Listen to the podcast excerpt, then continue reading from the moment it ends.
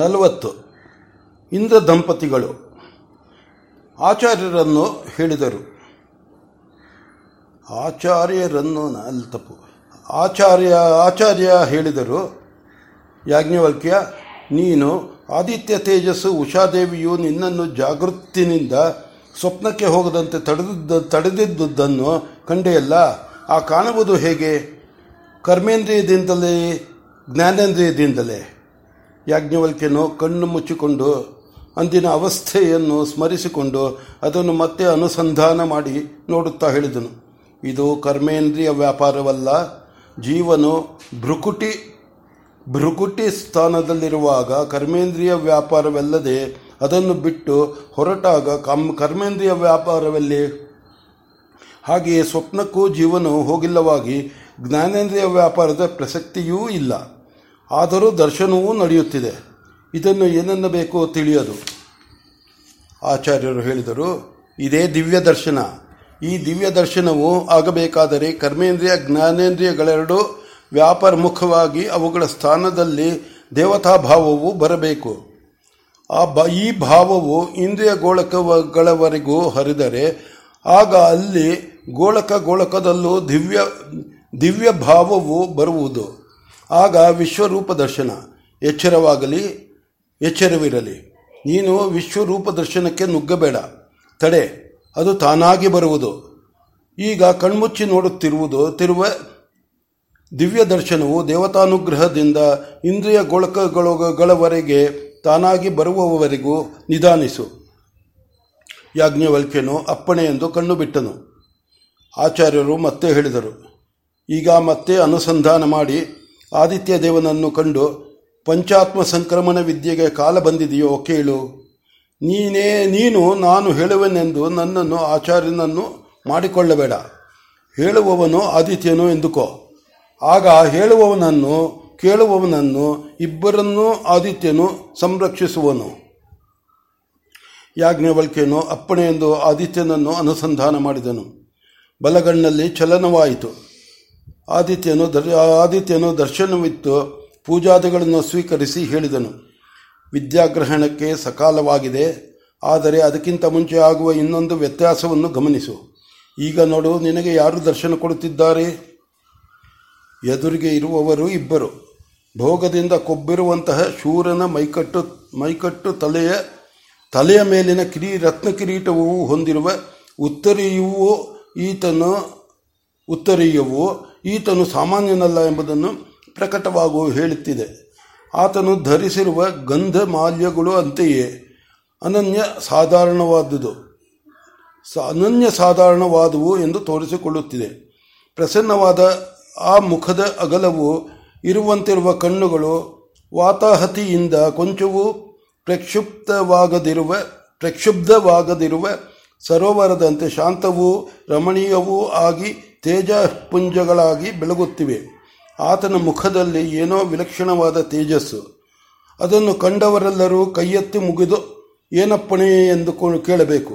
ಹಾಗೆ ಬಲಾತ್ಕಾರ ಮಾಡುವಂತೆ ತೋರುವ ಆ ತೇಜಸ್ಸು ಬೇಕಾದ್ದನ್ನು ಕೊಡುವೆನೆಂದು ಪ್ರಸನ್ನವಾಗಿ ಬಂದಂತಿದೆ. ಆತನ ಮಗ್ಗುಲಲ್ಲಿ ಇನ್ನೊಬ್ಬ ಸ್ತ್ರೀ. ಸ್ವರೂಪಕ್ಕೆ ಆಕೆಯಲ್ಲಿ ಬಹಳ ಅಭಿಮಾನವಿರಬೇಕು. ಇಲ್ಲವಾದರೆ ಅಂತಹ ಸೌಂದರ್ಯವು ಆಕೆಗೆ ಹೇಗೆ ಲಭಿಸುತ್ತಿತ್ತು? ಆಕೆಯು ಆತನ ಎಡಭಾಗದಲ್ಲಿ ಕುಳಿತಿದ್ದಾಳೆ. ಆತನ ಪ್ರಸನ್ನತೆ ಎಲ್ಲವೂ ಆಕೆಯಿಂದ ಪ್ರಚೋದಿತವಾದಂತೆ ಕಂಡುಬರುತ್ತಿದೆ. ವೀರಪುಂಗವನ ಶೌರ್ಯವನ್ನೆಲ್ಲ ಹಿಡಿಯಲ್ಲಿ ಹಿಡಿದು ಆಡಿಸುವಂತಹ ಆಕೆಯ ಕರುಣ ಔದಾರ್ಯಗಳು ಅನನ್ಯ ಸಾರಣವಾ ಸಾಧಾರಣವಾಗಿರುವಂತೆ ತೋರುತ್ತಿದೆ. ನೋಡಿದರೆ ಇಬ್ಬರೂ ದಂಪತಿಗಳಂತೆ ಕಾಣುತ್ತಾರೆ. ಲೋಕದ ಸೌಭಾಗ್ಯವೆಲ್ಲವೂ ಆ ದಂಪತಿಗಳ ವಶದಲ್ಲಿರುವಂತೆ ಯಾಜ್ಞವಲ್ಕ್ಯನಿಗೆ ಬೋಧೆಯಾಗುತ್ತಿದೆ.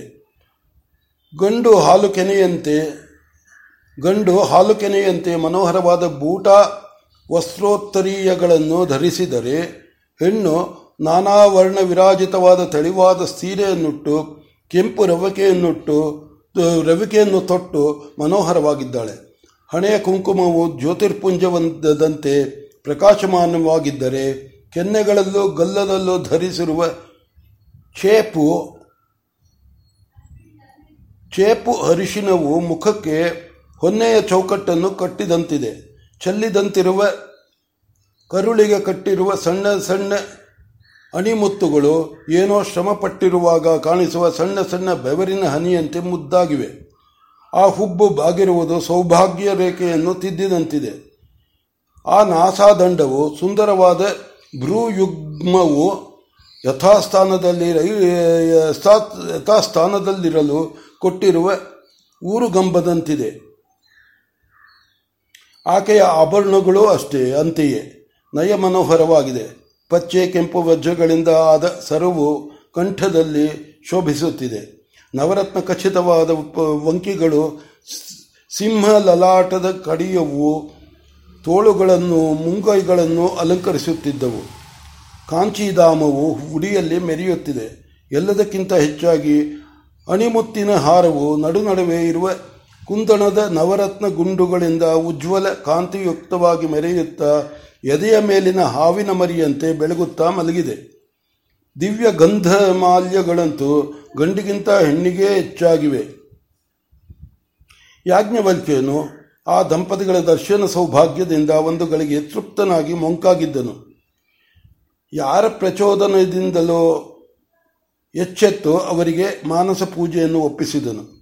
ವಿಶೇಷವೆಂದರೆ ಲಂ ಪ್ರತಿವ್ಯಾ ಲಂ ಪ್ರತಿವ್ಯಾತ್ಮನೇ ಗಂಧಾನ್ ಧಾರಯಾಮಿ ಎಂದರೆ ಮನೋಹರವಾಗಿ ಬೇಸರಗೊಳಿಸದಂತೆ ಸೂಕ್ಷ್ಮವಾದ ಗಂಧದ ಸರಿಸೋನೆಯು ಉದುರಿ ಸುತ್ತಮುತ್ತಲಿನ ವಾತಾವರಣವನ್ನೆಲ್ಲ ಪ್ರಸನ್ನ ಮಾಡುತ್ತದೆ. ಆ ಗಂಧದ ಅಘ್ರಾಣದಿಂದ ಉಸಿರು ಪ್ರಸನ್ನವಾಗಿ ಶಾಂತವಾಗಿ ದೀರ್ಘವಾಗುತ್ತದೆ. ಹಂ ಆಕಾಶಾತ್ಮನೇ ಪುಷ್ಪಂ ಸಮರ್ಪಯಾಮಿ ಎಂದರೆ ಆ ಇಬ್ಬರಿಗೂ ಎಲ್ಲಿಂದಲೋ ಬಂದೇ ಬಂದ ಆ ಇಬ್ಬರಿಗೂ ಎಲ್ಲಿಂದಲೋ ಬಂದ ಆಗತಾನೇ ವಿಕಸಿತವಾಗುತ್ತಿರುವ ಮಲ್ಲಿಗೆಯು ಮಲ್ಲಿಗೆಯ ಅನೇಕ ಜಾತಿಯ ಹೂಗಳ ದಂಡೆಗಳು ಅವರ ಕತ್ತನ್ನು ಸಿಂಗರಿಸುತ್ತಿವೆ. ಅವು ಧರಿಸಿದ್ದ ಪುಷ್ಪಮಾಲೆಗಳು ಸುವಾಸನೆಯು ಈಗ ಬಂದ ಮಾಲೆಗಳ ಸುವಾಸನೆಯು ಹೊಸದೊಂದು ಹಬ್ಬವನ್ನು ಮಾಡಿದಂತಾಗಿ ಪ್ರಧಾನವಾಗಿ ನಯನಕ್ಕೆ ಗೌಣವಾಗಿ ಮಿಕ್ಕೆಲ್ಲ ಇಂದ್ರಿಯಗಳಿಗೆ ಸಂತರ್ಪಣವಾಗುತ್ತದೆ. ವಂ ವಾಯ ವಂ ವಾಯು ವಾಯುವ್ಯಾತ್ಮನೇ ಧೂಮ ದರ್ಶಯಾಮಿ ಎಂದರೆ ಮನೋಹರವಾಗಿ ರತ್ನಕಾಂತಿ ರಂಜಿತವಾದ ಮಂಗಳಾರತಿಯೊಂದು ತಾನಾಗಿ ಬೆಳಗಿ ಕುಮಾರನ ದೇಹವೆಲ್ಲ ಸಣ್ಣ ಸಣ್ಣ ಮುತ್ತಿನಂತಹ ಜ್ಯೋತಿರ್ಗಳಿಂದ ಸುಂದರವಾಗುವಂತೆ ಮಾಡುತ್ತದೆ.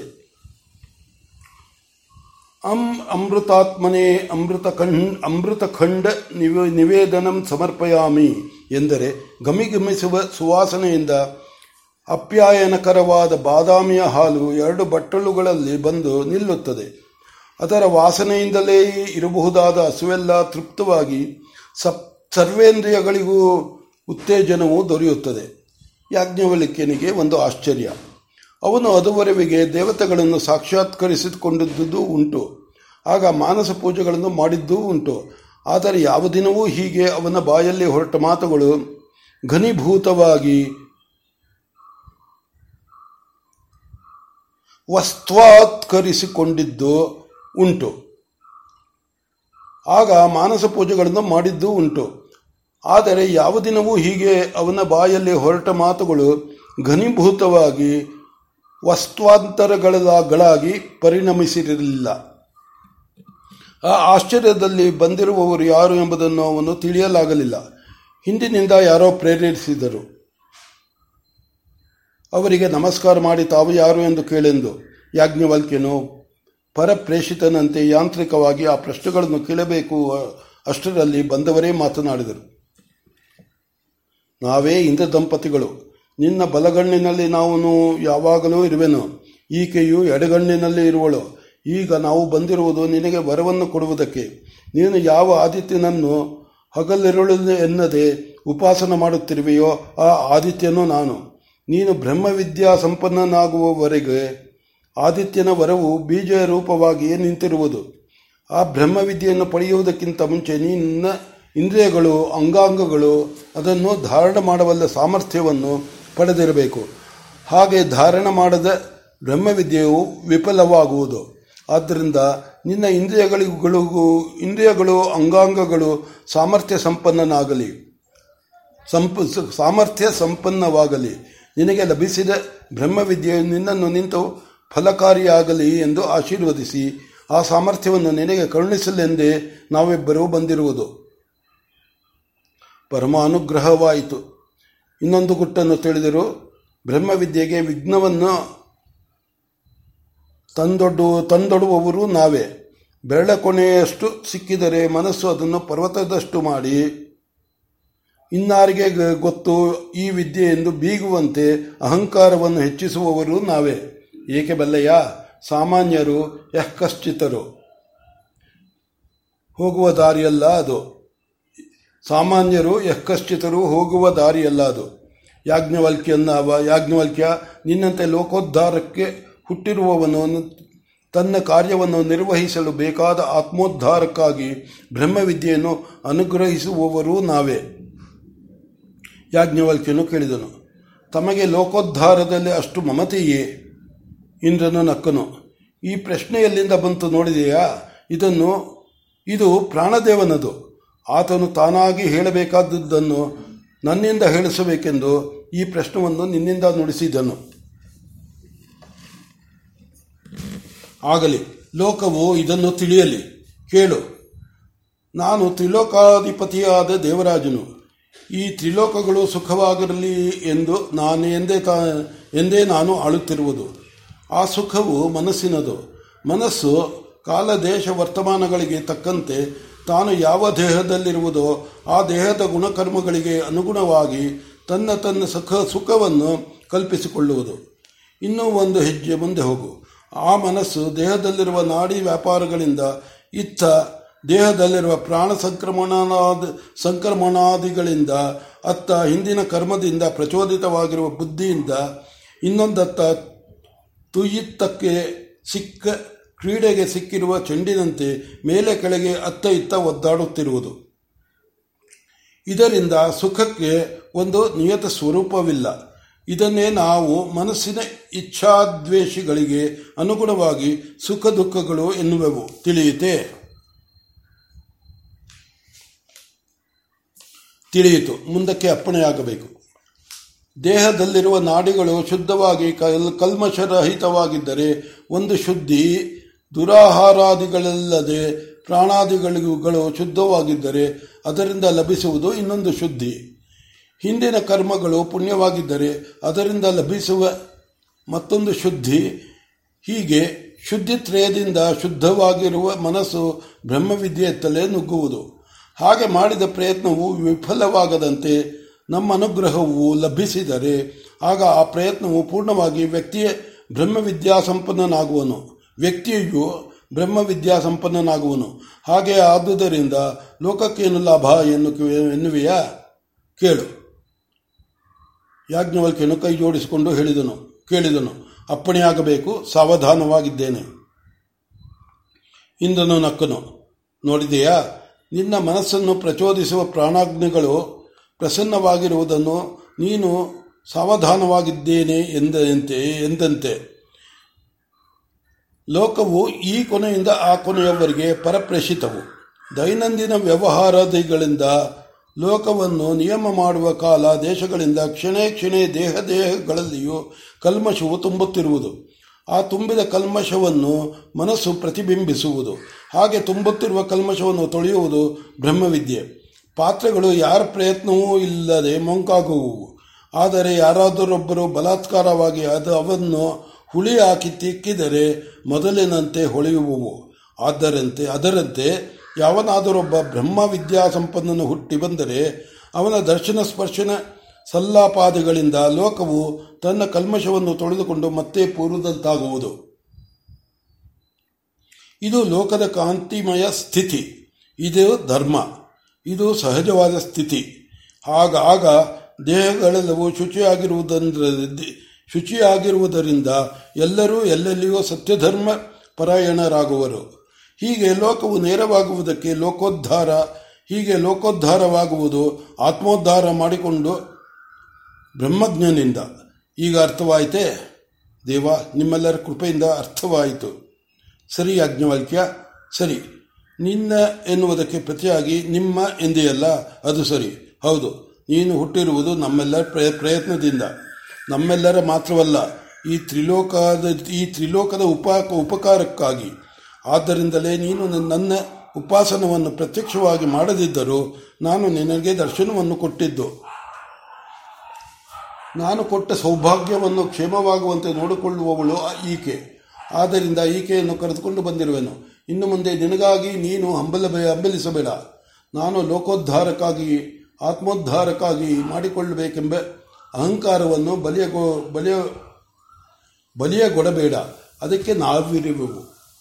ಯಾರು ಯಾರಿಂದ ಏನೇನು ಕೆಲಸವಾಗಬೇಕು, ಅದು ಯಾವಾಗ ಎನ್ನುವುದನ್ನು ನಾವು ನೋಡಿಕೊಳ್ಳುವೆವು. ಇಲ್ಲಿಂದ ಮುಂದೆ ನಿನಗೆ ಇರುವುದು ಒಂದೇ ಒಂದು ಕೆಲಸ. ಭಕ್ತಿ, ಜ್ಞಾನ, ವೈರಾಗ್ಯಗಳನ್ನು ಬೆಳೆಸುವುದಷ್ಟೇ ನಿನ್ನ ಕೆಲಸ. ಹಾಗೆಂದರೇನು ಎಂದು ಕೇಳಬೇಕೆಂದಿರುವೆ. ಅದು ನಿನಗೆ ಭಾಸವಾಗುವಂತೆ ಅನುಗ್ರಹವಾಗುವುದು. ದಿಗಿಲು ಪಡಬೇಡ ದಿಗಿಲು ಪಡಬೇಡ ನಿನ್ನ ಕೆಲಸವಿಷ್ಟೇ. ಎಚ್ಚರವಾಗಿ ಸಮಾಧಾನವಾಗಿ ಕೇಳು. ನಿನಗೆ ಅಹಂಕಾರವೆಂಬ ತುಕ್ಕು ಹಿಡಿಯದಂತೆ ನಿನ್ನ ಆಚಾರ ವಿಚಾರ ವ್ಯವಹಾರ ವ್ಯವಹಾರಗಳಲ್ಲಿ ಎಚ್ಚರವಾಗಿರು. ಬಾಹ್ಯಾಂತ ಶುದ್ಧಿಯನ್ನು ಕಾಪಾಡಿಕೊ. ಇಂದ್ರನು ವಿರಮಿಸಿದನು. ಯಾಜ್ಞವಲ್ಕ್ಯನು ಮೂಗುದಾರಕ್ಕೆ ಕಟ್ಟಿರುವ ಹಗ್ಗವನ್ನು ಜಗ್ಗಿಸಿದರೆ ಜಗ್ಗುವ ಎತ್ತಿನಂತೆ ಯಾರಿಂದಲೋ ಪ್ರೇಷಿತನಾದವನಂತೆ ಕೇಳಿದನು. ದೇವ, ನೀವು ದೇವತೆಗಳು ಸಾಕ್ಷಾತ್ ಸೂಕ್ಷ್ಮವಾಗಿ ನಮ್ಮಲ್ಲಿದ್ದುಕೊಂಡು ನಾವರಿಯದಂತೆ ವ್ಯಾಪಾರ ಮಾಡಿಸುವಿರಿ. ಆದ್ದರಿಂದ ಕೇಳಿಕೊಳ್ಳುವೆನೋ, ಆಚಾರ ವಿಚಾರ ವ್ಯವಹಾರಾದಿಗಳಿಂದ ನನಗೆ ಕಲ್ಮಶವು ಹತ್ತದಂತೆ, ನನ್ನ ಬಾಹ್ಯಾಭ್ಯಂತರ ಶುದ್ಧಿಯು ಕೆಡದಂತೆ ನೀವು ಕಾಪಾಡದಿದ್ದರೆ ನಾನೆಂತೂ ತಾನೇ ಅದನ್ನು ಸಾಧಿಸಬಲ್ಲೆನೋ? ಅದಕ್ಕಾಗಿಯೇ ನಾವು ನಿನಗೆ ಸಾಮರ್ಥ್ಯವನ್ನು ಕರುಣಿಸಲು ಬಂದಿದ್ದು. ಅಂಗಾಂಗವು ಪ್ರಸನ್ನವಾಗುವಂತೆ ನಾವು ಕೊಟ್ಟಿರುವ ವರವನ್ನು ತೆಗೆದುಕೋ.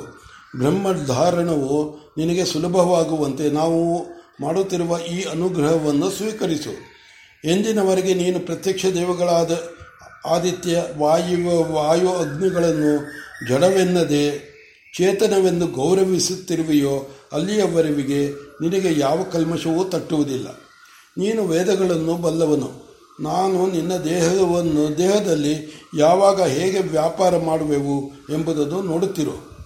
ನಿನಗೆ ಬಾಹ್ಯಾಭ್ಯಂತರ ಶುದ್ಧಿ ಇರುವುದು ಆಯಿತು.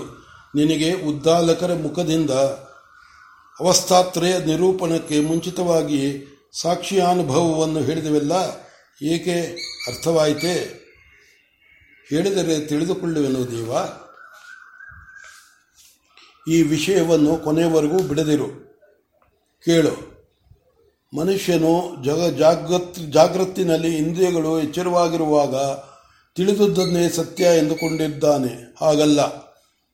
ಕರ್ಮ ಜ್ಞಾನೇಂದ್ರಿಯಗಳೆರಡನ್ನೂ ತಿರಸ್ಕರಿಸಿ ತಿಳಿಯುವುದು ಇನ್ನೊಂದು ದಾರಿ ಇದೆ. ಅದು ಜಾಗೃತ್ ಜ್ಞಾನಕ್ಕಿಂತ ವಿಪರೀತವಲ್ಲ, ಅದಕ್ಕಿಂತ ನಿಶ್ ನಿಶ್ಚಲವಾದ ಅದಕ್ಕಿಂತ ನಿಶ್ಚಯವಾದುದು ಎಂಬುದು ನಿನಗೆ ಗೊತ್ತಿರಲಿ ಎಂದು. ಅದು ಇಂದ್ರಿಯ ಗೋಚಾರವಾದ ಪ್ರತ್ಯಕ್ಷವಲ್ಲದಿದ್ದರೂ ಅದು ಅಸತ್ಯವಲ್ಲ. ಸತ್ಯಸ್ಯ ಸತ್ಯಂ ಎಂಬುದನ್ನು ನಂಬು. ಆ ಅನುಭವವು ನಿನಗೆ ಶೀಘ್ರದಲ್ಲಿಯೇ ಲಭಿಸಿ ನೀನಾಗಿ ನನ್ನ ಮಾತನ್ನು ಒಪ್ಪುವ ಕಾಲವೂ ಬರುವುದು. ಇನ್ನು ನಾವು ಬರುವೆವು. ಯಾಜ್ಞವಲ್ಕ್ಯನಿಗೆ ಕಾಣುತ್ತಿದ್ದ ದಂಪತಿಗಳು ತಿರೋಹಿತರಾದರು. ಆದರೂ ಯಾಜ್ಞವಲ್ಕ್ಯನು ಆ ಶೂನ್ಯಾಕಾಶಕ್ಕೆ ಪೂಜಾದಿಗಳನ್ನು ಸಲ್ಲಿಸಿ ಕಣ್ಣು ಬಿಟ್ಟನು.